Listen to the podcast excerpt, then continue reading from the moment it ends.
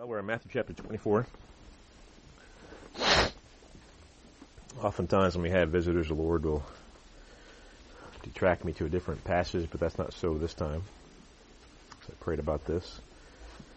Sought the Lord about this. And uh, for the sake of our visitors, our brothers in Christ who uh, have not been able to go on this journey with us through chapter 24, a very important chapter of the Bible. Um, will probably be one of the most important chapters of the Bible in the coming days to understand properly. I just want to go through, uh, we've gone through verse 35 so far, and I'm going to do a quick review, uh, starting in verse 4. Well, starting in verse, uh, we'll just start in verse 1 all the way through verse 35. I'm not going to read them to give a review of it, what we've talked about so far. So just go with me from verse 1 all the way through.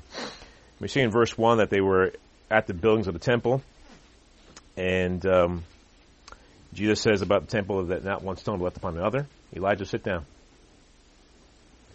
Uh, that's referring to AD 70 when that temple they were looking at was destroyed. But you notice in verse 3 there's a difference here. Now they sat out on the Mount of Olives. So this is a different, completely different uh, situation, different scenario. And people will try to say that Luke 21 and Matthew 24 are the same conversation. Not so. Luke 21 happened while they were still in the temple area, still looking at the buildings completely different conversation. So part of Luke 21 is talking about the destruction of the temple in AD 70. And part of Luke 21 is talking about the end times. But all of Matthew 24 is talking about the end times. All of it. and so he's, he's asked these questions in verse 3, and he begins to answer these questions. So starting in verse 4 and going through verse uh, 8, we see a parallel to the uh, first, uh, the four horsemen of Revelation chapter 6. Okay? So there's a parallel there. So this is verses 4 through uh, 8 are talking about the first half of the seven year tribulation. As verse 8 said, these are the beginnings of sorrows. And the word sorrow there is the same word used for woman in labor. These are the beginning of birth pains. Okay, the beginning of them only. And then in verse 9, we see the beginning of the second half of the tribulation. Um, us being delivered up the tribulation, all nations hating us, because who's in power now? The Antichrist is in power now. He's ruling over the nations, causing the nations to take the mark of the beast, and all who don't will be um, persecuted. And we saw that there's some in Revelation 12 who escape the persecution of the Antichrist, and God protects them, and they stay there for three and a half years, time times and a half a time. And so, but many will be offended during this time. That's talking about Christians. Means they'll depart from the faith. They'll betray one another. They'll hate one another. These are tr- Christians now, who were once genuine Christians, but doing these things to themselves. Many false prophets will arise and deceive many. Will be led astray. And because lawlessness will abound, the love of most, you know, what you might have there the word many, but it means the greater part there, the love of the, of the most will grow cold. So many during this first three and a half years and the second three and a half years we're talking about now are going to depart from the faith. Of course, verse 13 says, but he who endures to the end shall be saved. So it's talking about future salvation, entering into the kingdom of God, entering into the holy city. And verse 14 tells us what must happen before the end will come. The gospel of the kingdom will be preached in all the world as a witness to all the nations, and then the end will come. So there'll be a group of people who have not gone into the wilderness, who are not being protected by God during this three and a half, this last three and a half year period of time, and they will continue to preach the gospel. Okay? Uh, as God has called them to, until all the nations are preached to, and then after that's done, all the end will come. They'll have three and a half years to do that. Let me see in verse 15, Jesus is going back to the midpoint here in verse 15. They would give more details of what happens. At the midpoint, the abomination of desolation happens. This is the Antichrist who is now um, filled with Satan. Satan's controlling him. He proclaims in the temple of God that he is God. He stops the sacrifices. And if you want to learn, learn more about that, go back to Daniel chapter 12. He stops the sacrifices, and he wants people to offer sacrifices to him. That's part of taking the mark of the beast. That people are going to worship the beast who is the Antichrist. And so that's going to happen at the midpoint, and that's when he becomes the, the ruler over all the world. And it says in verse 16, Then, at that time, let those who are in Judea flee to the mountains. Let those who are in the house-top not go out and take anything out of it. Let him who is in the field not go back to get his clothes. It's talking about those, those Christians, who are going to leave everything. They're going to, going to stop what they're doing and they're going to go where God leads them to into the wilderness to be protected by God for time, times and a half a time, for the last three and a half years, where the Antichrist will not be able to touch them. In fact, it says when he sends an army after them, in Revelation 12, that the earth will open up and swallow them. Okay? Because God will protect them. Just like he protected the Israelites as they were leaving Egypt and going into the wilderness, he opened up the earth, so to speak, and allowed the flood of the waters to drown the army of Pharaoh. And Pharaoh is a type of Antichrist. A type of Satan. And so we see these things happen. So these people are going into the field. This is uh, fleeing from these things. And then at verse verse 21, is once again talking about the last three and a half years, there'll be great tribulations. This has not been since the beginning of the world until this time, nor, nor ever shall be.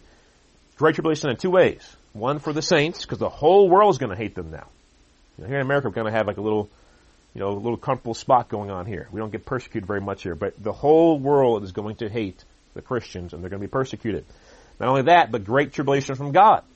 He's going to send His wrath upon the earth. But notice He's not He's not taking His saints out of the earth before He sends His wrath. They're going, to, they're going to remain on the earth and be protected from His wrath. Just like in Egypt, the uh, Israelites were in Egypt when He sent the ten plagues, but they were not affected by it. Taking, for example, the last plague, the tenth plague, put the blood on the doorpost of the house. As long as they were in the house, they were safe. But those who are not in the house that had that blood over the doorpost, they were not protected. And so God will protect His own during this time and send His wrath upon the earth. And it says in verse 23, um, there will be people who say to you, look, here is the Christ, there he is, do not believe it. For false Christs and false prophets will rise to show great signs and wonder to deceive, if possible, even the elect. So he's telling us during these last three and a half years, there'll be people who will say they're Christ, people who will tell you, look, there's the Christ, and he's saying, don't believe it. Why? Because, according to verse 27, you're going to know when he comes back. No one's going to have to tell you. There's a lightning shines from the east to west, so will the coming of the Son of Man be. Everyone will know of Christ's coming. It'll be no secret thing, no private thing, no people leaving their clothes behind and going up to the sky. You will know that he has come. No one will have to tell you. If someone has to tell you, it's a sure sign that that's a false Christ and they're trying to deceive you and trying to get you to come out of the hiding to be deceived and be not be protected by God. And so we see in verse 28, the carcass is where the eagles were gathered. Those are the, the birds who come to feed upon the flesh of those who've taken the mark of the beast, who rise up against the, the city. We see that in Revelation chapter 20, uh, in chapter, I'm sorry, chapter 19, uh, where the, God calls upon all the birds of the air to come and feed upon the flesh of the captains, the mighty men, those who have come in Armageddon to come against Christ and against His people. And then verse 29, we see that it goes back to talk about Christ's return again, immediately after the tribulation of those days. So Christ doesn't return before the tribulation of those days. He returns immediately after the tribulation of those days. And these are the signs that will happen before, right before he returns. The sun will be darkened, the moon will not give its light, and the stars will fall from heaven, and the powers of the heaven will be shaken. Okay? Which tells us once again that he didn't come in AD 17 as some groups, the amillennialists will tell you, because these things didn't happen in AD 70. The sun was not darkened, uh, the moon did not lose its light. The stars did not fall from heaven, and the powers of heaven were not shaken in AD 70. So we know these things have not happened yet. And then the sign of the Son of Man will appear in heaven. And how many tribes of earth will see him? All the tribes of earth will see him. And they will mourn. In fact, it says in Revelation 6, in the last, uh, the sixth seal there, uh, they will go into the cave and say, rocks fall upon us, for the great day of the Lamb's wrath has come, and who is able to escape? Nobody. And so we, he continues on, and at that same time, when Christ comes, at the end of verse 30, in the clouds of heaven with power and great glory, he will send his angels with a great sound of a trumpet, the seventh trumpet, and will gather together his elect from the four winds from one end of the heaven to the other. So when is the gathering together of the saints? At the end. After these signs, after the tribulation, when Christ returns is when we're gathered together to him. From the four winds, from north, south, east, and west, from all over the planet, of course, the dead in Christ will rise first, and then the alive in Christ will rise. And then in verse 32 to 35, we see that the parable of the fig tree. You look at a fig tree, you see my fig tree's over there. I think John maybe has one left that hasn't died yet. Uh, you see, you see the leaves on it. Uh, you know summer is near. And guess what? There's leaves in my fig trees. And the summer near? It's near. And so when you see all these signs, you know His coming is at hand it's near. It's at the doors. Let me give you an analogy here. Let's say um, I'm in my house. My children are sitting in the living room, and Brother John starts to come over to our house. Okay, and the children look out the window and they say, "Oh, Brother John's walking towards our house." Daddy, Brother John's, and, and they, he gets to the gate. He opens the first gate, makes a little noise. You can hear it, and it's at nighttime, so you can kind of hear it. You can't really see him too well. So you say, uh, "Daddy, Mr. John's coming." I say, "Okay, he's coming." And then our new uh, little spotlight turns on because it's dark at night and it sees some motion sensor light and it turns on. Oh, a light has shined now. That's the second sign that Brother John's coming. The door opens, the, the gate opens, now the light shines. Now he's walking towards the second gate. Oh, the second gate makes a little noise. It opens. There's a third sign that Brother John's coming. Then I start to hear him walk on the steps. That's the fourth sign is coming. And then he's at the door. He's at the door. Knock, knock, knock. See, he's got all these signs that he's coming. And then when he's right there at the door, he's just about to knock and he's just about at my house. And so these signs are signs to you and to me that Christ is coming. When you see these things, know that he is near. He's at the door. He's just about here. He's just about to bring out his, the full measure of his wrath upon his enemies. And so that's what we see here. And it says in verse 34, a very confusing verse for some people because it says the word generation there. Surely I say to this generation by no means pass away till all these things take place. And people will use that word generation to say, well look, a generation is about 40 years. Jesus said it's about AD, 33. AD, 70, temple was destroyed. Must be talking about that, right? Now the Greek word there is genea. It doesn't mean a group of people born at the same period of time. Okay? The word genea means those uh, exhibiting common characteristics or interest or a race or kind of people. And so the kind of generation that will not pass away, in my mind, is I don't know which generation he's talking about here, but it's three different ways, three different generations he could be talking about. One, the generation of the wicked. These are those who persecute the saints. They will persecute the saints until the end. The generation of the righteous. They will be persecuted, but they will remain until the end. They will not be completely, completely wiped out. And three, the Jewish nation. They've been, people, the, the devil and his minions been trying to wipe them out for a long time. And they, they have not been able to succeed. But this is not talking about the generation that Jesus is talking to right there. It's talking about a, and Jesus never used the Greek word genea in this way. He never used it in a way that, well, you guys were born around the same time, so I'm talking about that as a generation. And so really should be talking about this kind of people or this race of people will by no means pass away till all these things take place. And people will use this one verse to twist all of Matthew 24 and say talking about AD, 70 in the temple that was destroyed then. Okay, so now we're in uh, verse 36, and let's let's go ahead and um, and read through verse 51. So hopefully that was understandable for the brothers who were not able to be here the last three or four weeks. But of that day and hour no one knows, not even the angels of heaven, but my Father only. But as the days of Noah were, so also will the coming of the Son of Man be. For as in the days before the flood, they, they were eating and drinking, marrying and giving in marriage, until the day that Noah entered the ark. And did not know until the flood came and took them all away. So also will the coming of the Son of Man be. And two men will be left, will be in the field, one will be taken, and the other left. Two women will be grinding at the mill, one will be taken, the other left. Watch therefore, for you do not know what hour your Lord is coming. But know this, that the master of the house had known what hour the thief would come, he would have watched and not allowed his house to be broken into. Therefore you also be ready, for the Son of Man is coming at an hour you do not expect. Who then is a faithful and wise servant whom his master made ruler over his household, to give them food in due season? Blessed is that servant whom his master, when he comes, will find so doing. Surely, to, surely I say to you that he will make him ruler over all his goods. But that evil servant says in his heart, My master is delaying his coming, and begins to beat his fellow servants and to eat and to drink with the drunkards. The master of that servant will come on a day when he is not looking for him, and an hour when he is not aware of, and will cut him in two and appoint him his portion with the hypocrites. There shall be weeping and gnashing of teeth. Verse 36 is a very misunderstood verse, and I have to admit, at one point in time, I misunderstood it myself and used it improperly. This verse we read again, but of that day and hour no one knows, not even the angels of heaven, but my Father only. And in Mark 13:32 it adds Jesus to that too. Even the Son does not know the day or the hour. Now let me ask you a question. I'm gonna give, well, let me just ask you this. Do you think this is saying that no one can ever know and no one ever will know? Is that what it's saying? No, it's not what it's saying. Let me give you some insight into the Greek te- text here, okay? The word know here is oida, and it's in the perfect tense. Okay? The perfect tense in Greek means this. It's a, it's a past action has been completed and is continuing until the present.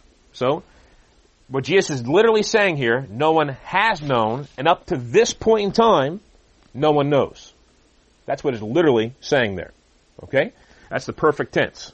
But it's not saying in Matthew uh, 24 verse 36 that no one ever can know the day or the hour. He's simply saying at that point in time, no one has known, not the angels, no one, no, no human being, nor even himself knew, and up to that point, no one knows. Yes, brother. Uh, oida. Yep. Perfect tense. So up to that point, no one has knowledge of the day that Christ will return, or the hour. Now here's a problem with saying that this means, this is what the pre-trib rapture people use, okay, because they want the coming of Christ to be imminent. He can come at any time. And if that were true, you couldn't possibly look for signs. Because the signs would tell you that he's about to come. It has to be imminent, it has to surprise you, it has to be a thief in the night, and we'll get to that here in a minute. For everybody, according to the pre-trib rapture people. But is that true? Well, we just saw earlier in Matthew 24, and I reviewed it, we thought of it before, in verse 15, Therefore, when you see the abomination and desolation spoken of by Daniel the prophet standing in the holy place, whoever reads, let him understand. Now, this is the halfway point, and let's go to Daniel 12 for a second. Daniel chapter 12. and we know from our study on uh, Matthew 24 and verse 15 that uh, Hanukkah celebrates another point in time in Jewish history where Antiochus Epiphanes the fourth did an abomination of desolation. And so the Jewish people, the people who Jesus was talking to, his disciples, would have known, they would have thought back to that, thought back to the celebration of Hanukkah, the festival of lights, and said, I know what he's talking about, and if I want to know more, I can go back to Daniel and see what he's talking about. And Antiochus, what did he do? He stopped the actual sacrificing, the daily sacrifice was one in the morning and one in the evening. He stopped that. He erected a statue of Zeus in the temple, and he commanded the Jewish people to offer pigs as a sacrifice to Zeus. Okay? That was the abomination desolation. So, in the end times, what we'll see is not a, a statue of Zeus, but we see some kind of statue. We see it talking about it in Revelation chapter 13, if you want to read about it more. And uh, you'll be called to get the mark of the beast and offer sacrifice to this. And so it's the same exact thing happening here. And in Daniel chapter 12, let's read in verse 4 first. Verse 1 through 3 talks about what's going to happen in the end. And verse 4 says, But you, Daniel, shut up the words and seal the book until the time of end. Many shall run to and fro, and knowledge shall increase. And what Daniel is saying here, based, what God is saying here, or not God, the angel here is saying to Daniel, is that this, what, we, what I just told you, Daniel, these things I'm telling you about the end times will not be understood until the end times. Knowledge will run to and fro, or many shall run to and fro, and knowledge shall increase. Now go down to uh, verse 8. This is Daniel said, Although I heard, I did not understand. He doesn't understand yet. then I said, My Lord, what shall be the end of these things? And here's his answer. Go your way, Daniel, for the words are closed up and sealed to the time of the end. Many shall be purified, made white and refined, but the wicked shall do wickedly. And none of the wicked shall understand, but the wise shall understand. So there's two qualifications, or actually three qualifications for understanding. One, you have to be in the end times. Two, you have to be holy. And three, you have to be wise. And, and to be wise, of course, it would go back to verse four. You shall increase in knowledge, which requires study. Not sitting back lazy reading someone's book and saying, okay, whatever he says, I believe it. Or this guy on TV who's, who knows lots of Bible verses memorized and just believing what he says. You need to study it for yourself. You need to get into the Word of God and seek after these things and understand what it says because if you are holy and you are seeking and you are in the end times, well, I'm supposing you are, you will understand it. There'll be no confusion for you. Let's read the next verse. From the time that the daily sacrifice is taken away and the abomination of desolation is set up, there should be 1,290 days. You know this just told us? If you are alive when Matthew 24:15 happens, you can count 1,290 days from that day, and you will know the day that Christ returns. And so the perfect tense does not mean that we see in Matthew 24, 36, does not mean that no one can ever know. In fact, he's giving us all these things that we see in Matthew 24, not for the apostles he's talking to. He's talking to Peter, James, John, and Andrew. He's not giving it for them. He's giving it for us. For those who are going to live through these things. Now, whether all of us here will live through these things, I have no idea. But I'm going to tell you, I think we are in the end times, and I think we can understand these things as long as you're living holy. Problem with most professing Christians, they're not living holy. So they're not going to understand these things. They're not seeking these things out, so they're not going to understand these things. But we can understand these things.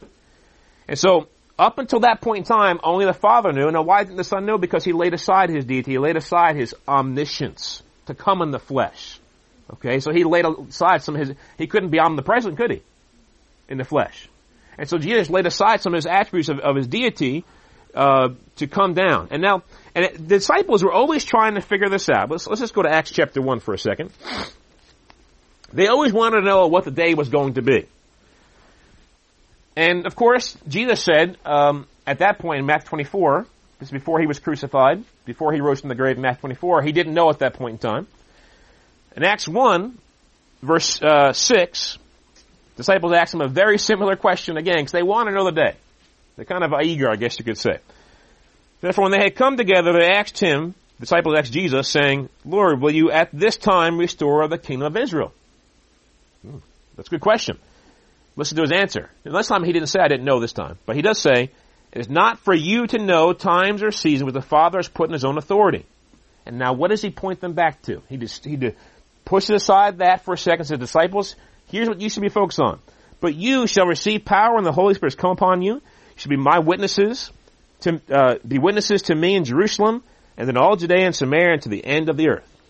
So he's pointing them back to their duty, what they're supposed to do right now, which is be a witness to Jerusalem, Judea, Samaria, and to the ends of the earth. Okay?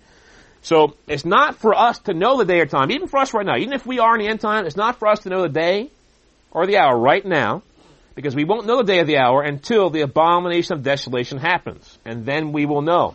But until then, Matthew 24 and verse 14, in this gospel of the kingdom will be preached in all the world as a witness to all the nations, and then the end will come. That's our focus. That should be our focus to preach the gospel to every creature, to make disciples of all nations. And that's what Jesus was pointing his disciples back to, because it was not for them to know because, listen, they weren't going to make it to the end times. That's all there is to it. So this verse, once again, in verse 36, does not say that no one can ever know. It's simply saying at that point in time, no one had known. And there's no way he would give us what he gave us in Daniel 12, 11, and in uh, Matthew 24, 15, and all of Revelation teachings if he we, if someone wasn't going to know at some point in time. So people who see the abomination desolation, they will know. If they're wise, if they're holy, and if they're seeking, they will know. Now those who are not wise, those who are not Christians, those who are not seeking, those who are not living holy, they will not know. They will not know. So let's read on. As the days of Noah were, so also will the coming of the Son of Man be. For as in the days of Noah before the flood, they were eating and drinking, marrying and giving in marriage, till the day that Noah entered the ark, and did not know until the flood came and took them all away. So also will the coming of the Son of Man be. Now, this people here in verse uh, 39 who did not know. Who's that talking about? The wicked. The wicked did not know. Let's go to Genesis for a second. Let's see if Noah knew. Because he's righteous. He found uh, favor in the eyes of God. He was perfect in his generations. He was set apart to be to start the uh, race of men all over again. Genesis chapter 7.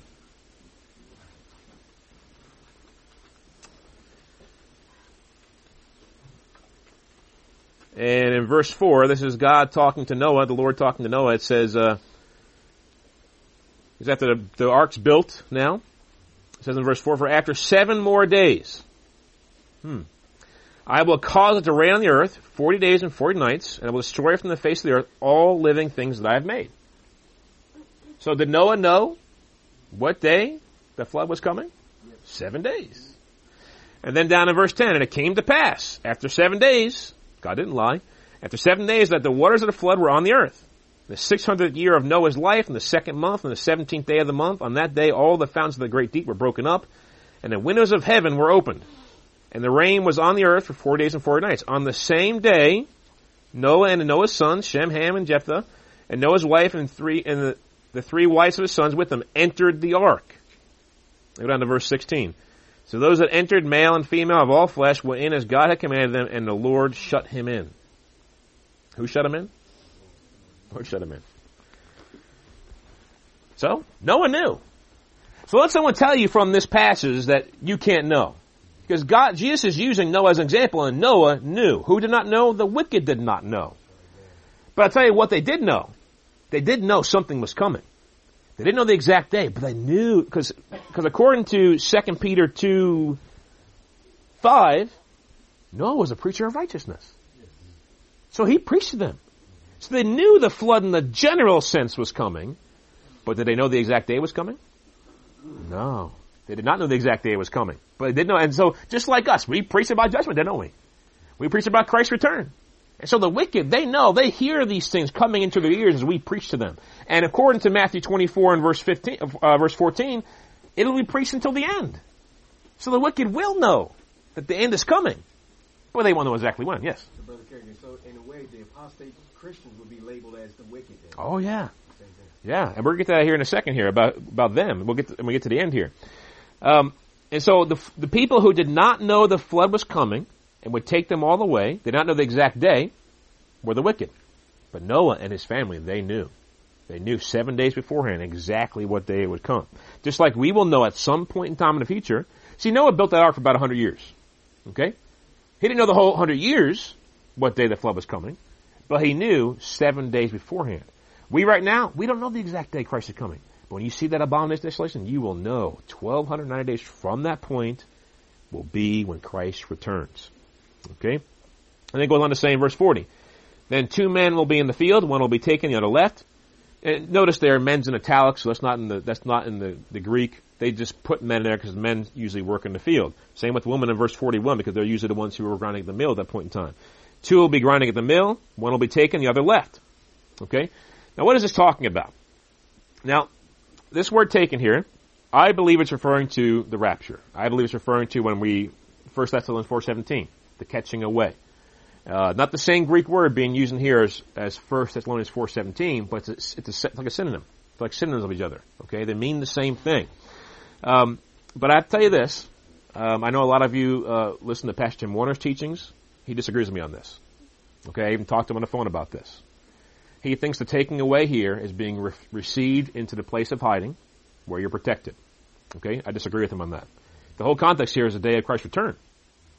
And so I don't think Christ is detracted from that for a second to go talk about that and then go back to talk about the other thing.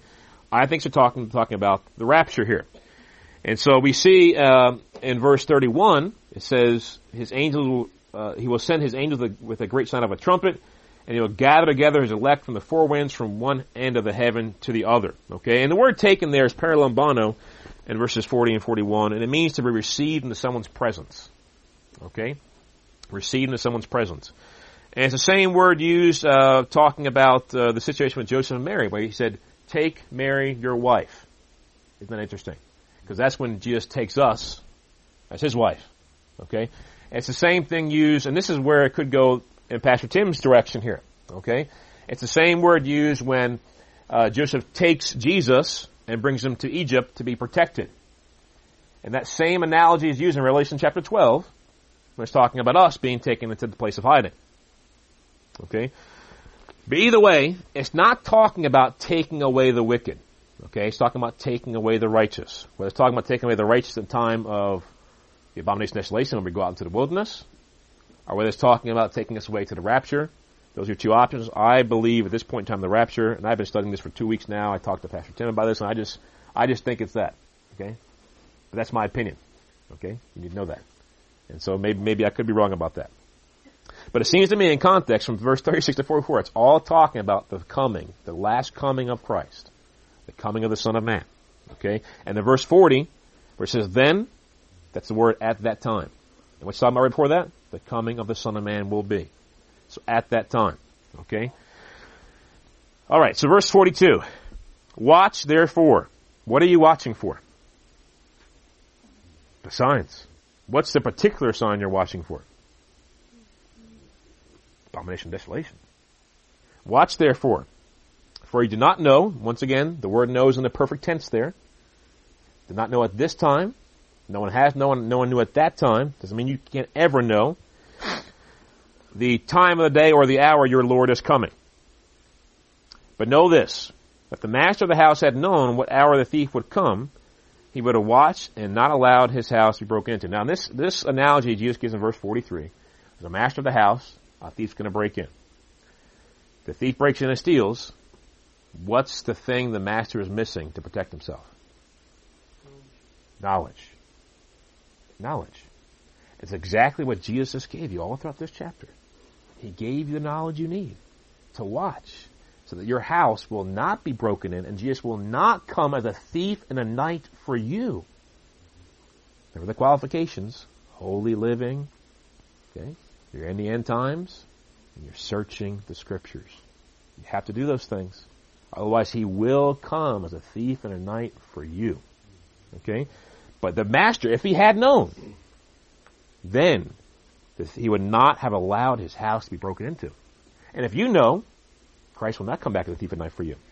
Therefore you also be ready. And the word be there is the word ginomai, and it literally means to develop or produce or or become ready.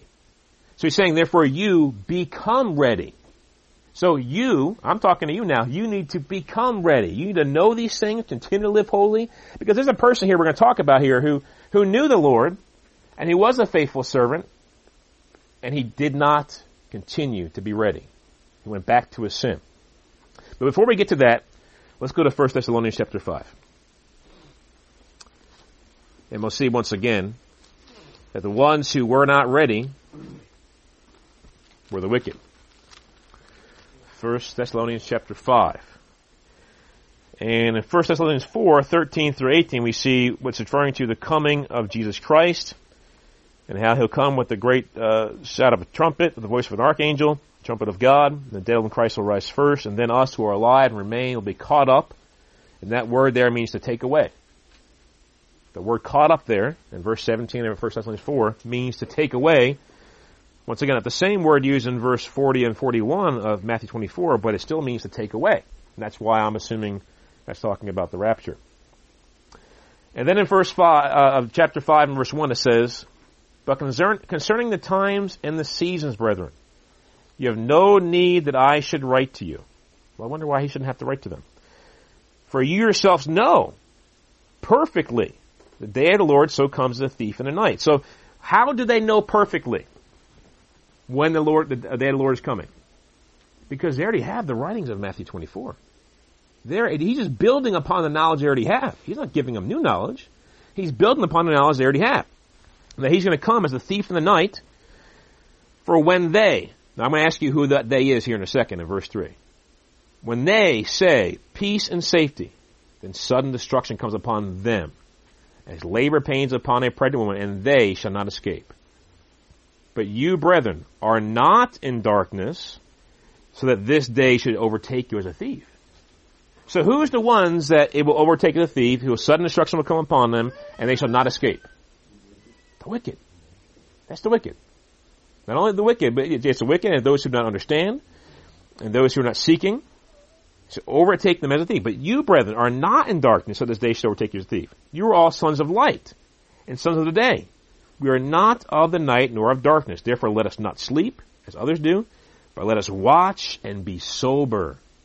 Let us wa- and that word sober is going to come into play here in Matthew 24 in a second. Let us watch and be sober. For those who sleep, sleep at night. Those who get drunk are drunk at night. But let us who are of the day be sober, putting on the breastplate of faith and love, and as a helmet the hope of salvation. For God did not appoint us to wrath, but to obtain salvation through our Lord Jesus Christ. Now, people use this verse in verse 9 for the pre-trib rapture all the time. God did not appoint us to wrath. That's true.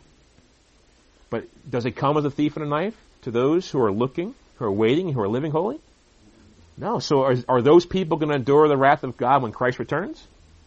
Is Christ going to stomp them out like grapes of wrath and have his blood all over their garments? No, it's only those who are wicked. Only those, he will come as a thief in the night, only those will be appointed to Christ's wrath. Who died for us that whether we wake or sleep, we should live together with him. Therefore, comfort each other and edify one another just as you are also doing. So it's, it's comfort. Uh, it's edification to know that Christ's return, we can watch for signs. He gave us signs. We can know the signs. We can even know the exact day if we see the abomination of desolation. And that we are not appointed to the wrath he's going to bring when he comes because we are not those who are living wicked and who are part of those who, he'll come back as a thief in the night for. Okay? So, go back to Matthew 24. So you need to become ready. You need to have knowledge. You need to look for the signs. You need to watch, therefore, and pray and be ready. And in verse 45, who then is a faithful and wise servant who his master made ruler over his household to give them food in due season? Now, this servant who was made ruler over his household, who is the household? Let's go to Hebrews 3 6 for a second here. And let's define scriptural terms with scriptural terms here. And we'll see who Hebrews 3 6 describes as the household of God.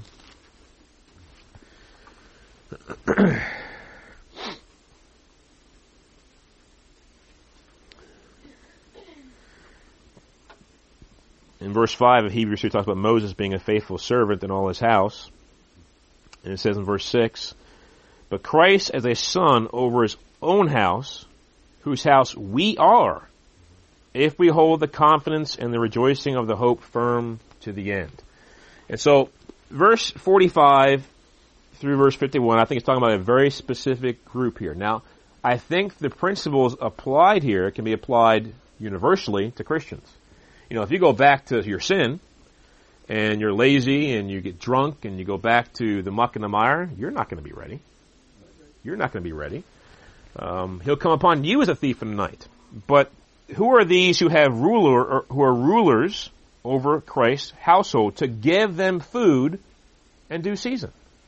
These are the leaders in the church of Christ. These are the leaders.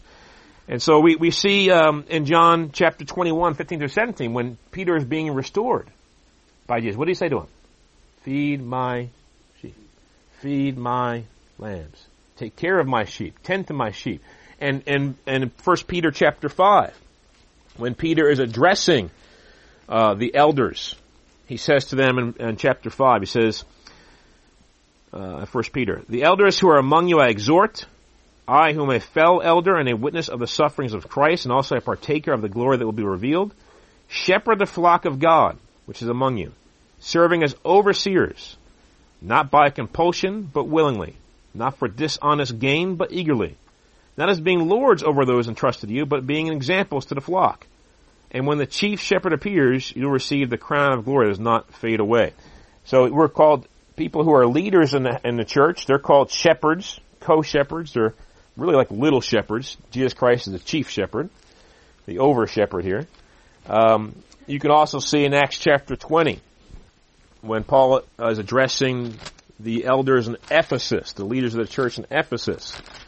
In Acts chapter 20 and verse 28, he says, Therefore take heed to yourselves and to all the flock, among which the Holy Spirit has made you overseers to shepherd the church of God, which he purchased with his own blood. Uh, we could also go to, uh, I know I'm skipping around here, but it's probably better if you just listen. You can jot down the references for yourself later on. Hebrews chapter 13. and, uh, let's see here, 13 and verse 7.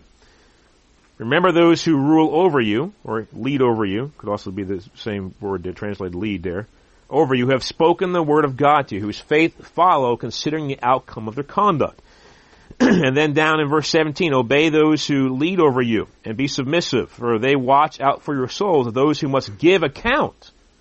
Let them do so with joy and with not with grief, for that would be unprofitable for you. So people who are leaders in the church of God are overseeing the flock, they're looking over the flock, they're leading over the flock as a servant, not one who's making them compulsory uh, submit to them, and they're watching out for souls as those who must give an account. And so leaders will give an account to God. This is why not many should be teachers. That's why not many should be. That's why there's a strict um, qualification in 1 Timothy 3 to be a leader in the church of God because they will give an account. Me and Brother Kevin are giving an account, a much stricter account than you will, friends. unless you become a leader in Church of God yourself. And so these people are given account because they're to give the food in due season. Wow. Due season. Well, that due season is about upon us. And those shepherds who are not feeding their flock properly, they're teaching them wrong things about the end times, they're going to give an account for that. Okay? And this beating, I know he's talking about here, uh, physical beating here, but it's an analogy here. And when a pastor or a teacher teaches false doctrine, they are in a sense beating the people they're leading. When they fleece the flock for money, they are in a sense beating those servants. And so they're going to have these pastors and teachers, especially the ones we see in America, who are doing these things, who are leading the flock improper, teaching they should sin, they can sin every day and be okay with God, teaching that they're saved no matter what, teaching they're going to be out of here before the tribulation happens. These people are going to give an account to God. And God's going to call them to give an account. And if they go back, and there's a lot, you know, a lot of the news today. I know a lot of it has to do with the prosperity gospel preacher. We saw recently Creflo Dollar uh, abused his daughter and got arrested. He, uh, they got in a fight about her going out to a party. She wasn't having good grades. They uh, had a discussion. She walked away. He followed her. She was crying. He said, "Why are you crying?" She said she didn't want to talk to him. He grabbed her and choked her. This is the testimony of her anyway. He choked her, and she fell on the ground, and he punched her in the face, supposedly. This is what her testimony is to the 911 operator on the phone. Okay? And when someone is living a wicked life and they're an overseer in the church of God, it'll come out eventually. It'll come out eventually. And uh, because if their heart is wicked, guess what? It'll show. Just like when we're in the open air and someone says they're a Christian and you're reasoning with them, all of a sudden they start to cuss at you and blaspheme God's name and say things that you know are not biblical. Their fruit shows. Their heart, their mouth shows who they really are and what they really are about. Yes, brother. Sin shall find you out. Yes. Yes. Sin shall find you out. Yeah. It wouldn't surprise me. Now, of course, he's denying it. And then you have people like uh, Bishop Eddie Long, who was involved with young men in homosexuality. And of course, he denies it. There's many young men who are saying these things. Um, but God knows the truth. God knows the truth. And so people who are leading, who are made masters, rulers over Christ's household, who we are if we are continuing the faith, they're going to have to give an account to God. And If you want to read, um, here's some extracurricular reading if you want to. You can read the parable of the minas in Luke 19, 11 through 27. And you can also read Revelation 20, 20 and verse 4, which talks about uh, those who are faithful and how God will reward them when He comes. How He'll make them ruler over cities. And uh, they will rule with Him for a thousand years.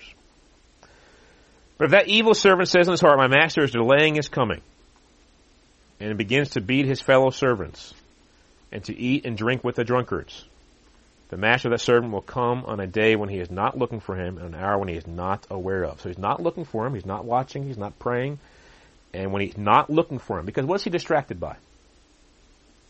Sin. Sin. He's distracted by sin. Sin will only just send you to hell. Sin will distract you from what, I mean, I think I think back to all the times I've sinned, all the times I could have been doing something else. All, uh, and, and during the think about this, friends. Sin doesn't just cost you your soul, but it costs you time. It costs you time that you could have been serving God. All those people you could have reached out to, all those people you could have preached to, all the times you could have studied your Bible, all the time you could have been praying, and you were sinning instead. That's a sobering thought. It makes me never want to sin. Not only for my own sake, but for the sake of others. I've got better things to do with my time. So this one's not waiting, he's not watching, and look what happens to him. Cut him in two and appoint him his portion with the hypocrites. So that's what he is. He's a hypocrite. Where there should be weeping and gnashing of teeth. Now this man, this man, I want you to point out, I want to point out to you here. He stayed a ruler over God's household until the end. He was there in that position, in that place until the end. And it wasn't until the end that it was revealed that he is a hypocrite. He's going to hell. So even for those pastors who have secret sin that, sin that no one else knows about, it'll come out eventually. If they stay in that way. Now if they repent, praise the Lord. Praise the Lord. Let's go to one more passage here, uh, 2 Peter chapter 3. Because it, it, relates a lot with this, what that hypocritical uh, leader said when he said uh, he's delaying his coming. 2 Peter chapter 3, and we'll start in verse 1 and go through verse 13.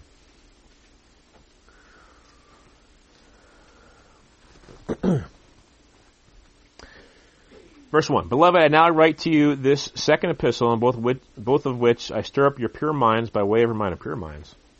Interesting. That you may be mindful of the words which were spoken before by the holy prophets, of the commandments of us, the apostles of the Lord and Savior. Knowing this first, the scoffers will come in the last days, walking according to their own lusts, and saying, Where is the promise of his coming? Since the Father fell asleep, all things continue as they were from the beginning of the creation. That sounds like exactly what that wicked servant said. Oh, he's delaying his coming. I'll go off and live in sin a little while, and when I think he's about to come, then I'll get right with God. Uh oh. Don't be thinking that, friends. Don't you ever think that. That's a very dangerous place to be in. Not only because Christ might return, but because you might die in your sin. For this they willfully forget. They're willfully ignorant here. That by the word of God the heavens were of old, and the earth standing out of the water in the water, by which the world that then existed perished, being flooded with water. Now, now they willfully forget, just like the people of those days were eating and drinking and marrying and giving marriage. Noah preaches, "The end's coming." Eating, drinking, Noah preaches, "The end's coming." that guy's a fool. Look at it. the end's coming. What's he wearing? The end is nigh. Sandwich board on or something like that. Oh, he's laughing at this guy. So they they laugh. They go on there like nothing nothing's wrong. Nothing ever happened. And then it came and the people who do this, they scoff and say, where is the promise of us coming? Oh, it's delayed. It, it, people have been talking about it's coming for a long time. Man. That guy out in California, he prophesied him coming last year. And they think because these, these, there's some guys there who are wrong, that they're all wrong, that he's never going to come back. And they scoff and they mock. But the world which was then existed perished, being flooded with water. But the heavens and the earth, which are now preserved by the same word, are reserved by, for fire unto the day of judgment and perdition of God, ungodly men. But beloved, do not forget this one thing, that with the Lord one day is a thousand years, and a thousand years like a day, as one day. Lord is not slack concerning his promise. What promise is not slack concerning? His return. As some count slackness, but what is holding him back? But his long suffering toward us not willing that any should perish, that all should come to repentance. Go back to the preaching of the gospel again in Matthew twenty fifteen. Preaching the gospel. It's not, it's not, it's not, it's not slack concerning his promise. He's going to return. But he's being patient. For the, for the sake of the wicked, who may become righteous. The day of the Lord will come as a thief in the night. Oh, where did he get that from? Matthew 24. He got it from Jesus. In which the heavens will pass away with a great noise, and the elements will melt with fervent heat both the earth and the works that are in it will be burned up. Therefore says, all these things will be dissolved. What manner of persons ought you to be in holy conduct and godliness? Because these things are coming, here's your response. Holy conduct, godliness, and of course going back to Matthew 24, waiting, watching, looking for in verse 12, and hastening. Well, how do you hasten the coming of the day of God? You preach. Because until that's done, he can't come. Now, now once the, the middle point happens, there is no hastening. I mean, it's going to be 1290 days. But preaching now, before the first half comes, that can hasten the first half coming to us. It can hasten it. That word hasten there, there means to, to cause something to happen by exercising special efforts. To be zealous in distar- discharging an obligation. That's what it means. To cause something to happen by exer- exercising special efforts being zealous and discharging an obligation. You're all obligated to preach the gospel. You're all obligated to share the truth. Looking for and hasten the coming of the day of God, because of which the heavens will be dissolved, being on fire, and elements will melt with fervent heat. Nevertheless, we, according to his promise, look for a new heavens and a new earth in which righteousness dwells. Now, I just want to talk one, for a few minutes here about this new heaven and new earth. It doesn't mean that this earth can be obliterated into smithereens and this new earth will come out of the sky and we'll live on it. It means the earth that we see here will be refreshed back to unused, unworn state, just like we are new creatures in Christ. The old things have passed away. The old were all a new creation. Doesn't mean that he took BJ, took the old guy away and brought a new BJ. It looks different. That's, you know, five foot ten and weighs 300 pounds and he's got darker skin. No, it's the same BJ when he was changed and he was saved. The same BJ. His conduct has changed though. And when the earth is changed, just like, go back to uh, verse uh, 5 for a second. I want you to pay attention to the language here when it's talking about the flood. It says, For this they willfully forget. By the word of God, the heavens were of old, and the earth, which was of old too, standing out of water into water, by which the world that men uh, that then existed perished. Now, the world that then existed, the old earth, the old heavens, are we still living on the same earth and the same heavens? We are, but it's been changed. It's been changed.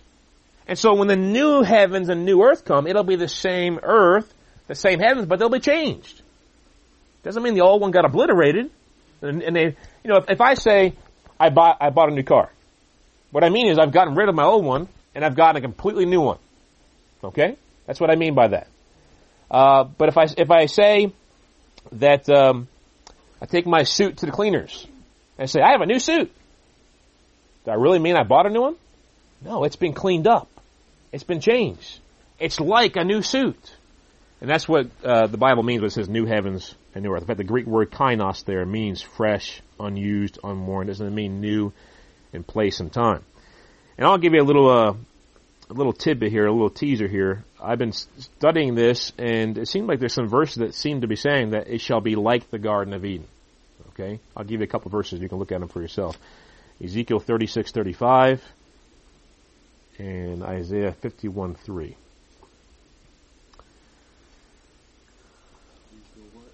Thirty-six, thirty-five, and Isaiah fifty-one, three. So going back to Matthew twenty-four to wrap this up. You know, I've packed a lot into this, but uh, it's important. Okay, so sum it up here. The day of hour can be known by the group at the end because of the abomination of desolation. But for us that are not there yet, not there yet, it's not to try to figure out like uh, the guy out in California did try to do recently. It's not to try to figure it out. It's to preach the gospel. That is our purpose right now. Okay. Um, we can know. There's signs that we know. Noah knew. The example God gives there. Um, the, the master of the house, if he would have known, he would have protected from the thief breaking in. And Christ is that thief. Okay. Uh, and you need to become ready. You look for the signs. And even though verses 45 to 51 is talking about a select group, the leaders of the church, it can be applied universally. The principles there that you need not go back to your sin, because if you do, you'll not be ready. There'll come an hour when you're not ready for Him, when you're not looking for Him, because you're distracted by your sin. Okay. That's all I wanted to cover here. Come as a thief in the night for the wicked, not for the holy, not for those in the end times who are holy and who are seeking after the truth. Okay, so we'll open up the uh, discussion now for questions, objections, or anything anyone wants to add. Yes. Um, I, I have two questions. Sure. Uh, the first one that I have is that if it, in the time, um, and we're in uh, verse 16 in Matthew chapter 24, Mhm. 16, 17, when we are called away um, in hiding after the uh, abomination of desolation. Um, I, we as Christians, would we still um, be preaching the gospel? Would we still be outreaching to the wicked at that point? Or are we strictly in hiding, edifying one another? Revelation chapter 12 gives more details about this.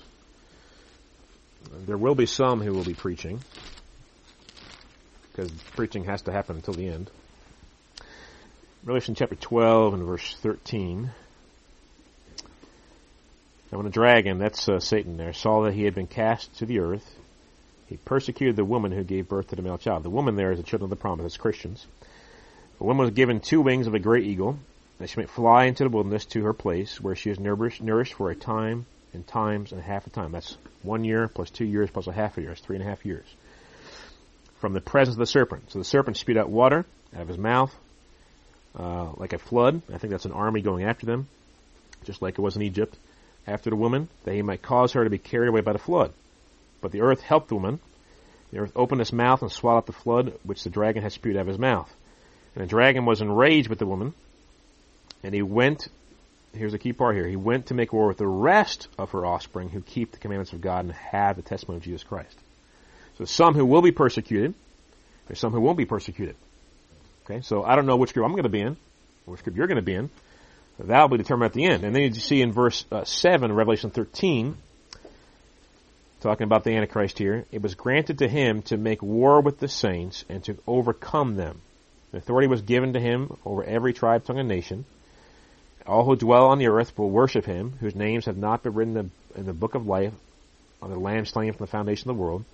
If anyone has an ear, let him hear. He who leads, he who leads into captivity shall go into captivity. He who kills with the sword will be, must be killed with the sword. Here's the patience and the faith of the saints. So there's some who led into captivity, and some who were killed by the sword. Okay, and uh, I'm not exactly sure just yet how we're going to be led into, but if I'm studying the scripture here, you know, that's the example of Lot, but there's, there's other passages. I think Psalm 91 is the one I'm referring to here. We can go to that real quick. If that's the right one. Um, you know, Lot, he was led away by, and Brother Tracy brought this up, I think, last week. He was led away by angels out of Sodom and Gomorrah. And oftentimes, um, the Bible talks about this, says, do not look back. Let's see here.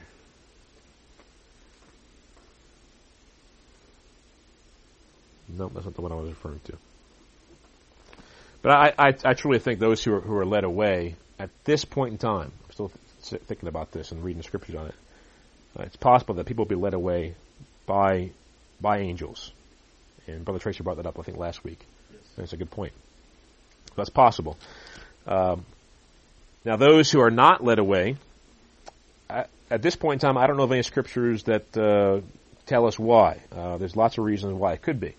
One could be because they were not looking like they're supposed to be. Okay, because they were taught wrong eschatology, so they weren't looking. Uh, another reason could be that they willfully stayed behind in order to preach. Another reason could be that God did not lead them into the hiding place because He's called them to preach, continue to preach. And so the preaching will happen until the end. And these last three and a half years, Satan's going to try to get as many people as possible to mark of the beast. And once you hit the mark of the beast, you're done. There's no repenting of that. You're guaranteed to go to hell. No repentance of that. And so there'll be, it's going to take time. And three and a half years is not very much time to get seven billion people, or however it may be at that point in time, try to take the mark of the beast. And so there'll be time, there'll be a window of time there for us, to, for people who are preaching to reach out to those who have not taken the mark of the beast. It's not going to happen overnight, and to reach out to them. Um, but the only reason to preach to those who've already taken the mark of the beast is to declare God's righteousness, and stand up for the truth, and and not give in to denying Christ. That'd be the only reason to preach to them. Because they can't be saved. They can't be saved. So there's going to be some who won't and some who will. And uh, there's question as to what this, how, why they're distinguished and how, who does and who doesn't and why. I don't know the answer to that yet. Yes, Bill. King, can you explain uh, Daniel 9:27? There are some groups out there that suggest that the Great Tribulation already happened because of all the 50 million believers during the Dark Ages mm-hmm. that, were, that were murdered. Mm-hmm. You know, the Waldensians and the, the Huguenots, and you know, when the Catholic Church persecuted the believers, and they believed that sure. that Great Tribulation already passed. So, just want to know what some uh, objections that I can use against that. You know? Yeah, I mean, all the things we just talked about in Matthew 24, those things haven't happened yet. I mean, has the sun been darkened yet? Has the moon let, uh, lost its light? Um, those are great cosmic signs. Has the abomination of desolation happened yet? Um, that couldn't have happened in the Middle Ages. There wasn't even a temple in the Middle, Middle Ages. So it couldn't have been done there. But Daniel 9.27 says they shall confirm a covenant with many for one week. That's the last seven years. But in the middle of the week, this is the very middle of it, he shall bring an end to sacrifice and offering. On the wing of abomination shall be one who makes desolate until the consummation of which which is determined is poured out and desolate. So that's the Antichrist once again, standing in the temple of God, proclaiming himself to be God, stopping the, the sacrifices to God, the Jewish people are doing at that point in time. and um, that is the beginning of the last three and a half years. And so they, you have to understand what the abomination of desolation is, and you can understand this by reading Daniel and by knowing history, reading about the um, uh, Hanukkah. So if you read about Hanukkah, you'll understand that Antiochus Epiphanes, and Josephus talks about this too in his writings. He came and um, he destroyed or he took captive the Jer- Jerusalem and put to end the sacrifices and set up an idol of Zeus and commanded them to offer sacrifices to that with pigs, which of course is completely forbidden by the Jewish law. And so something very similar is going to happen in the last days, in the end times. And so this, it couldn't possibly be the Middle Ages because there was no temple in the Middle Ages. There was no Antichrist standing temple claimed, claimed to be God in the Middle Ages. And uh, there was no cosmic signs in the Middle Ages. And so uh, just because, I mean, there's been people dying for the faith all throughout the ages. And, but in the end, will be the worst. All nations will hate us. All nations. All nations. So Matthew nine twenty seven is talking about uh, the Antichrist. Nothing in it is, is implying Christ at all. No, the 927 is talking about the Antichrist standing in the temple of God. Uh, and you, you see uh, this. Let me go to Second Thessalonians 2. It gives it in more detail here of what he's going to say. Talking about the same thing here.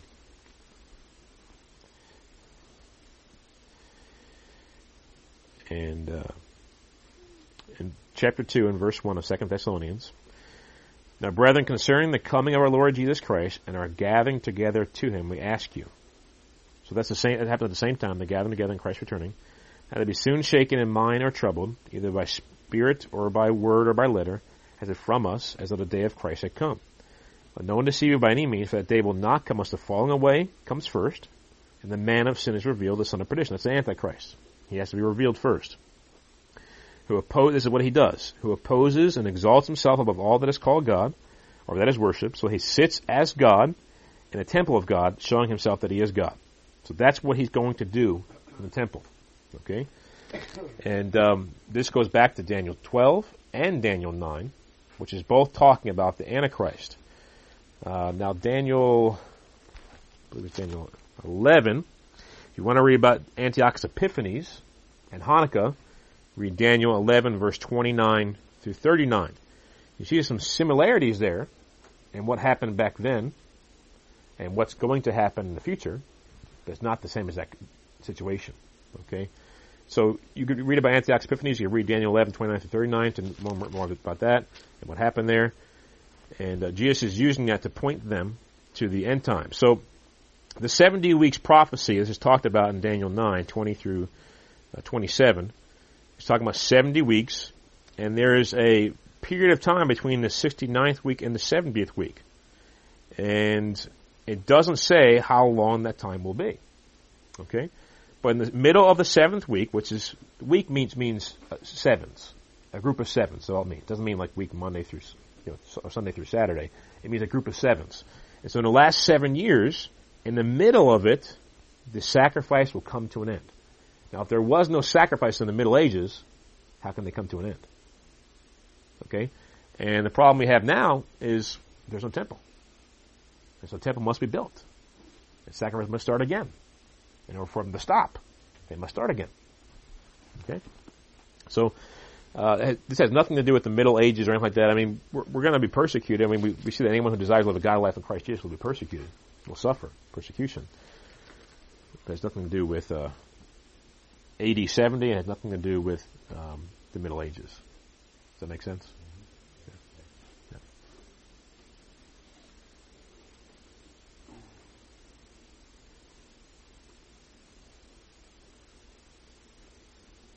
All right. Anybody else? Yeah, okay. I had a question, you're talking about the hastening. Right. Right. Coming, the, the hastening, hastening that's coming. There in the Second Peter three. Yeah, Second Peter three.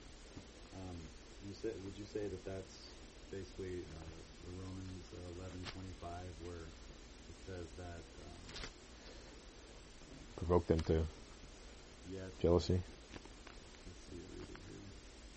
Uh, for I do not desire brethren, that you should be ignorant of this mystery, lest you should be wise in your own opinion, that blindness in part has happened to Israel until the fullness of the Gentiles has come in? Would you say that be the, the hastening, what we should be doing, the uh, preaching the gospel The fullness- when the fullness of the Gentiles Making the fullness come in, yeah. That would be that would be the hastening.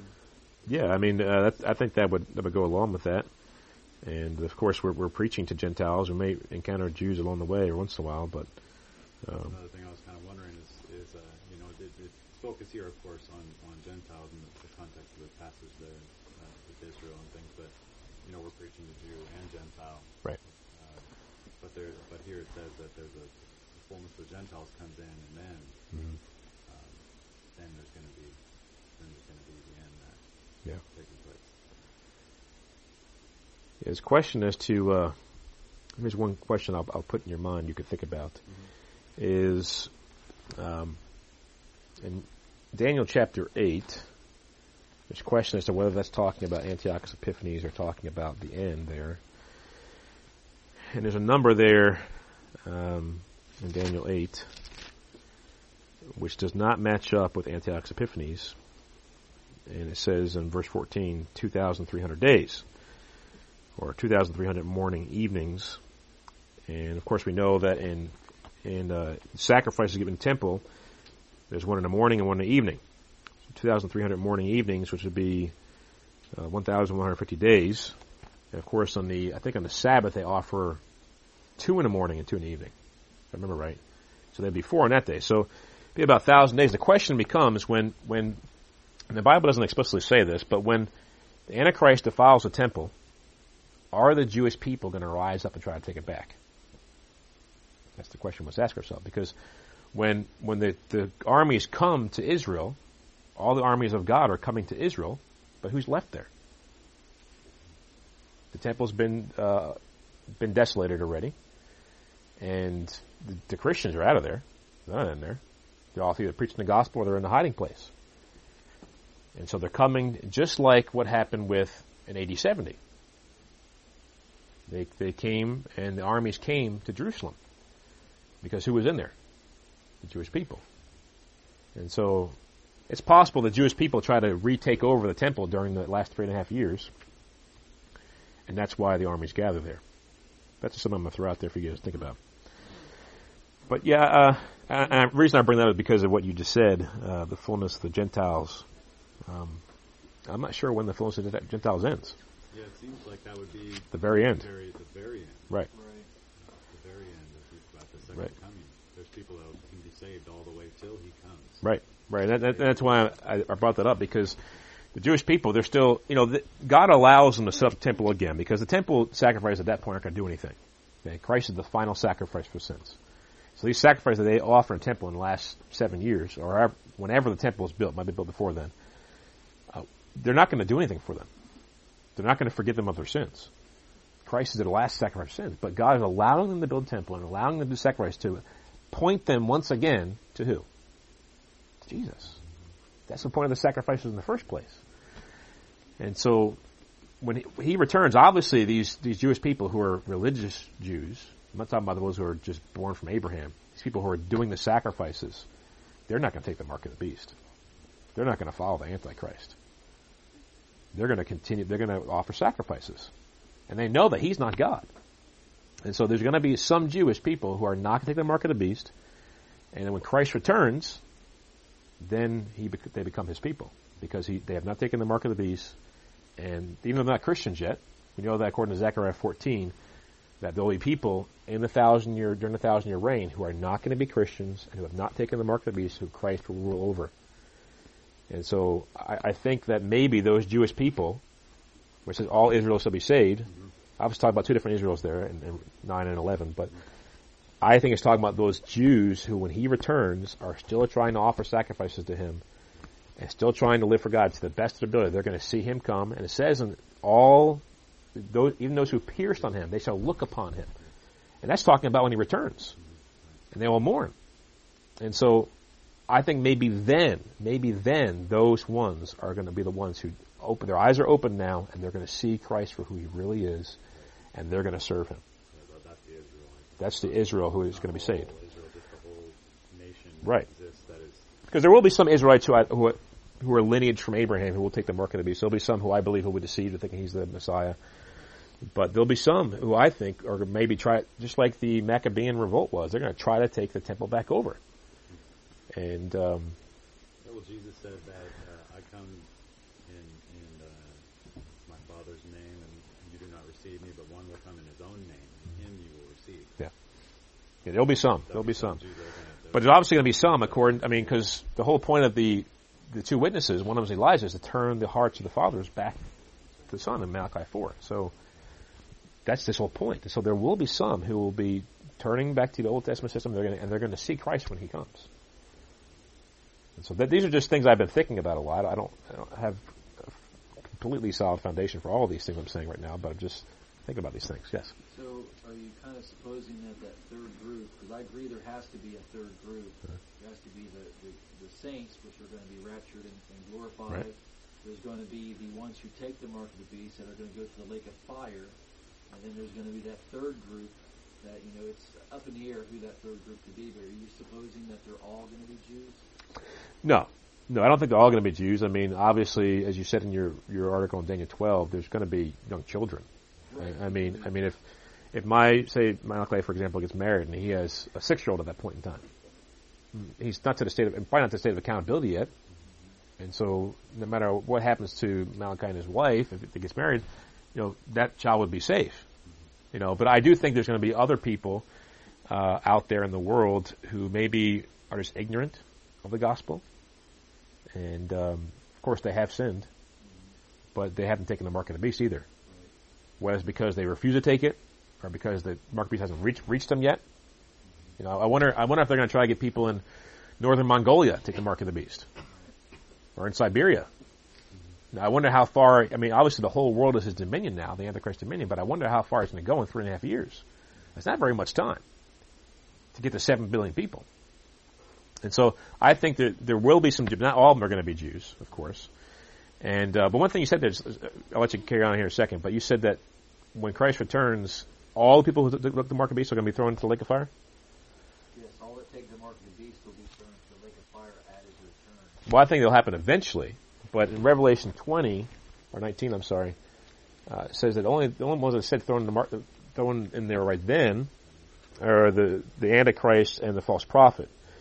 Uh, Revelation 19 and verse uh, 20. Then the beast was captured as the Antichrist, and with him the false prophet who worked signs in his presence, by which he deceived those who received the mark of the beast, and those who worshipped his image.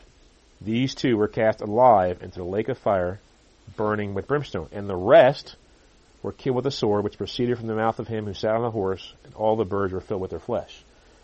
So the only two, according to that, that are thrown into the, the lake of fire at that point are the false prophet, the false Elijah, and the Antichrist. All the rest were killed with the sword. And so, if you look at Revelation 20, um, that's when death and sea and uh, death and Hades were delivered up to dead, and they were judged, each one according to his works.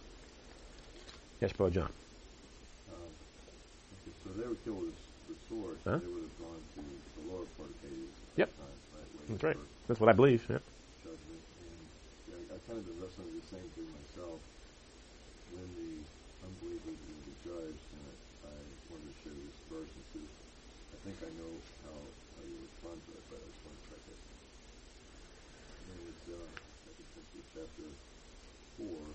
2 Timothy chapter 4. I charge you therefore before God and Lord Jesus Christ, who will judge the living and the dead at his appearing.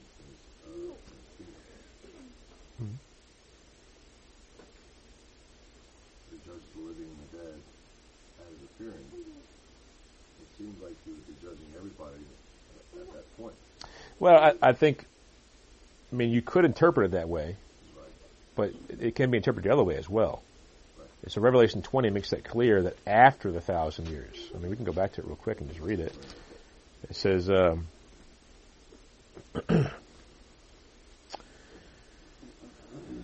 okay, let's start in verse 7, Revelation 20. Now, when a thousand years have expired, Satan will be released from his prison. And we don't know how long he's released for, just for a short period of time. Of course, it says in Revelation 20, verse 3 at the end of it, a little while he'll be released. And will go out to deceive the nations which are in the four corners of the earth, Gog and Magog, to gather together to battle, excuse me, whose number is at the sand of the sea. This is after a thousand years. Christ has been reigning for a thousand years. And of course, you know he's not deceiving the saints. He's deceiving those who are left on the earth, according to Zechariah 14, who are part of that third group me and Tracy were just talking about, who are married, who had children. He's deceiving the children or the children's children or whoever it may be who are alive at that point. He's going out to deceive them. And many of them deceive because look, their numbers is the sand of the sea. That's a lot of people. So I don't know how many are going to be on earth, but a lot of them are going to be deceived. they went up to the breadth of the, of the earth, which the word there means is the word land, so it could just be talking about Jerusalem there, the land. It surrounded the camp of the saints in the beloved city. And was there a battle? No. The fire came down from God out of heaven devoured them. The devil who deceived them was cast in the lake of fire and brimstone where the beast and the false prophet are. See, the only people who are in there, according to verse 11, is the beast and the false prophet at that point in time. And they'll be tormented day and night forever and ever. And I saw a great white throne and him who sat on it, whose face, this is, and then, then, at that time I saw a great white throne and him who sat on it, from whose face the earth and the heaven fled away, and there was found no place for them. And I saw dead, small and great, standing before God, and the books were opened. Another book was opened, which is the book of life, and the dead were judged according to their works by the things which are written in the books. The sea gave up the dead who were in it, and death and Hades delivered up the dead who were in them, and they were judged each one according to his works. Then death and Hades were cast into the lake of fire because they're no longer needed. This is the second death. And anyone who not found written in the book of life was cast into the lake of fire. And so, not only that, if you go back up to verse 5, it says, uh, after talks about the first resurrections, but the rest of the dead did not live again till the thousand years were finished. Okay, so the first resurrection, blessed and holy is he who has part in the first resurrection. The wicked aren't blessed and holy. And so, over such the second death has no power. So only at the second resurrection do the wicked get it right. Now, in the second resurrection, there's also people who are Christians, who became Christians during the thousand year reign, and who died during the thousand year reign. That's why it says, whoever's name is not written in the Lamb's Book of Life was cast into the lake of fire. Because there are people at that second resurrection, at the white throne judgment, whose names are written in the Lamb's Book of Life. Yes, brother. Yeah, that actually leads right into my next thing I was going to say. Okay, go ahead. It also ties back to what Brother Kevin had brought up. Uh-huh. Is that if we suppose that there are Gentiles that's going to be in that thousand year reign, and that they do become Christians, then the fullness of the Gentiles will not come in until the end of the thousand year reign. That's when the fullness of the Gentiles actually comes in. Uh-huh. To be after that point. Then that would be when uh, Israel, all of Israel, uh, will not be blinded anymore because all the, all those who are Israel would have been decided at that point. Mm-hmm. Because there's no, I don't see any uh, forgiveness or any anything after the thousand year reign. The only thing we see after that is the rebellion of the enemy all, those that he's deceived and the, the, the following his army. That's all we see after the thousand year reign. Well, let's let's go to Revelation, Romans 11 for a second here. Let's read it and see if that fits with that. It says, "For I Romans 11:25, I do not, not desire, brethren, that you should be ignorant of this mystery, lest you should be wise in your own opinion. That blindness in part has happened to Israel until the fullness of the Gentiles has come in, and so all Israel be saved, as it is written. Now this is when this is when the the Gentiles come in. Deliver will come out of Zion." He will turn away ungodliness from Jacob, for this is my covenant with them when I take away their sins. Concerning the gospel, they are enemies for your sake, but concerning the election, they are beloved for the sake of the fathers. For the gifts and calling of God are irrevocable. Okay, so let's stop right there. I'm not so sure, brother, that that people, when Christ turns, are going to be called Gentiles anymore or Jews anymore. I understand what you're saying here, and it makes sense, but I don't think it's what verse 25, because verse 26 is obviously talking about Christ's return, and that, that's when he's going to turn. Um, that's when he'll take away this, and that's when he'll turn ungodliness from Jacob. Okay, so I I, I don't know what we're going to be called. I don't know if there's, there's not going to be a separation anymore, obviously, because the Jews and Gentiles are going to be one at that point in time. Those who believed. And so I don't know if there's going to be a name because at that point in time the earth will be changed. The way Christ is going to interact with the people of the earth is going to change.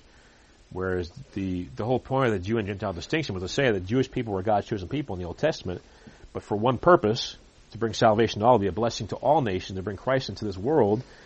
And that's when he came, and uh, the Gentiles were starting to be saved, and they're grafted into the promises of Abraham and become co-heirs with him of the land. And so I'm not so sure that there's going to be a, Jew and Gentile distinction at that point in time. So, but I think what Brother Kevin brought up is talking about the very end there. And it seems to me that would almost fit with what I was saying a little bit ago, which I don't know for sure about yet, but uh, Well, Jerusalem, it says in Luke uh, 21, says Jerusalem will be trampled underfoot until the fullness of Gentiles. right, That- right, right, another, right, another thing that kind of ties into it. right. That seems, it seems that it seems to be trampled underfoot till the Lord comes. Yeah, it is. Tra- I mean, the Antichrist takes control over it. Yeah. So that would, And, that goes along with that too. You know, even if even if you try to take back control over it, uh, there's still going to be Gentiles in the outer court. So, whereas before that wasn't allowed, was it? Yeah, like, wasn't it that uh, who was it that went to the outer court and Paul got in trouble for it? Titus Uh, or brought- Timothy? He brought somebody. I forget. It was either Titus or Timothy that he brought, and they got in trouble for it because they thought he they thought he wasn't right. He was half and half, half and half. half Gentile, half Jew. So, I guess the, the major difference between um, what we would know as the Gentiles in the thousand year reign and what we know as Gentiles now is that now uh, the great commission of the Gentiles is to preach the gospel in all the earth to the end. Right. Uh, but once we're raptured and Jesus is now ruling himself, Mhm. it's going to be so apparent. I don't. I don't think there's no need to preach the gospel. they're going to need to preach the gospel. So I guess that would be the distinction of the difference. Right. So in that in that way, the fullness of the Gentiles, we have a mission to preach the gospel. The fullness of that mission comes in at the second coming. Sure. So that would that would go together with. Yeah. That, that makes more sense. You look, you look uh, in the last chapter of Revelation, you have to believe for the healing of the nations. Yeah. So there's there's nations there too. So So that would be the difference between the Gentiles now and the Gentiles then.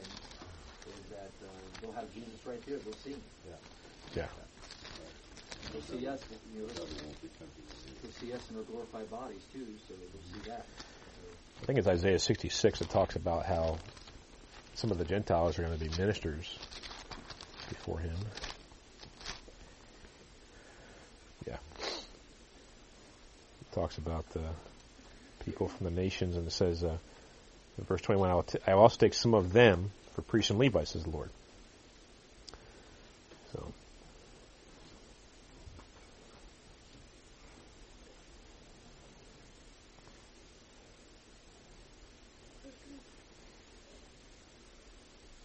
well, most most all the nations of the earth are Gentile nations right now. Yeah. So, make disciples of all the nations. This gospel must be preached. All the ones who do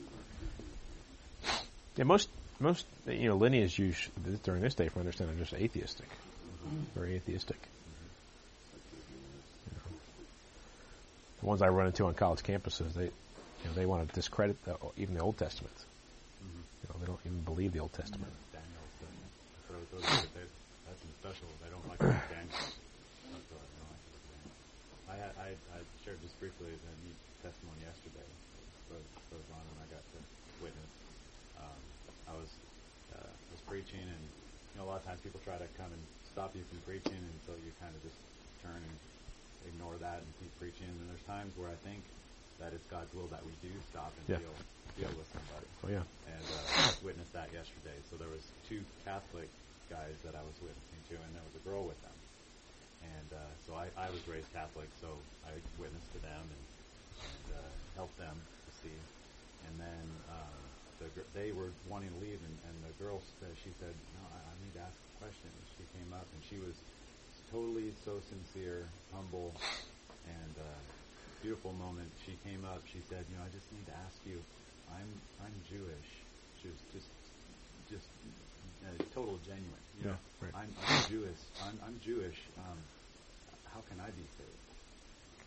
And it was like it was it was beautiful. I mean, she it was like a, a woman at the well at meeting with the, the Lord right there. And uh, I'm Jewish. How can, can I be saved? How can I be saved? And uh, so I, I got to share with her about her Messiah and the Passover lamb, uh, Christ, your your Passover lamb was sacrificed for you. And she has she has she's not practicing Jew, and she also it was like you can see you know some people you see they're just following ever they're following everyone else and it doesn't fit them. I mean she was she was dressed in modest and then she had piercing in her eyebrow and all stuff, but she it just didn't fit. It didn't fit. She's just following following the crowd. You see because there was still some uh, you know she wasn't hard hearted. You know what I mean? She was she was she was soft hearted and she truly wanted to know.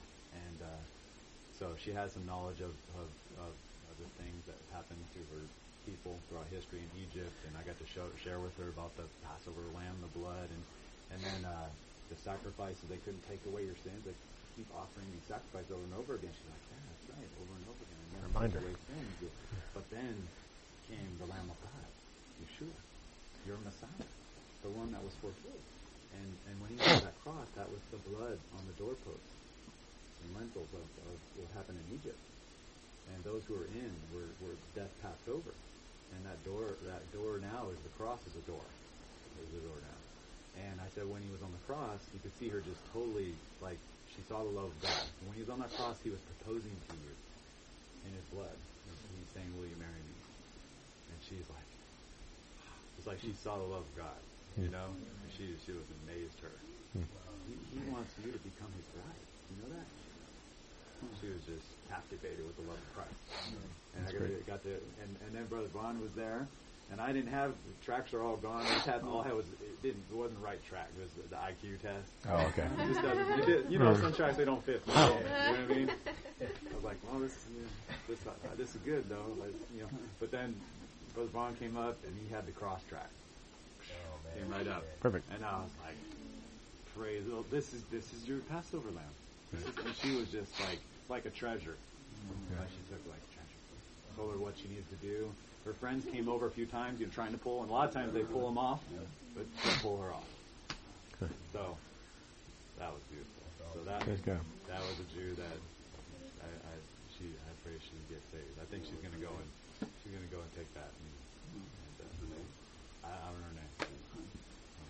Yeah. But we can remember her in prayer for sure. Yeah. Amen. Yeah. All right. Well, does anyone have anything else they want to add or say or ask? I just gotta say, man, I really enjoyed fellowship with you all. If I didn't tell you all today, you know, I really love you all with the love of Christ, man. Love you, brother. It's awesome when you don't have, you know, me and Gary and his wife will get together for fellowship, but man, when you get amongst more true believers, it's like, oh man, you know, you can feel the presence and power. I was just crying today, just like, you know, here I am again, about to have another moment. That's all right, brother. You put the presence of God among the believers. You know, it's, it's, kind of difficult when you're fighting a battle in home and fighting it out in the streets. It's, it's difficult. Yes. Know? But I just want to say, you know, that you know that I love you all. And love you too. I'll be praying for you all back in North Carolina. Yeah, I'm praying for you too, brother. Amen. Remember the battle is the Lord. Amen. It's true.